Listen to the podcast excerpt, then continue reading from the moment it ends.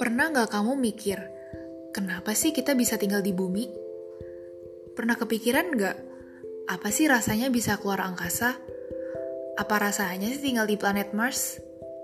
Terus pernah kepikiran gak, kenapa sih jerapah lehernya panjang?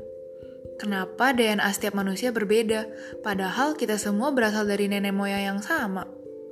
Kenapa sih Tuhan ciptain kita dari awal, padahal dia udah tahu kalau kita akan berdosa?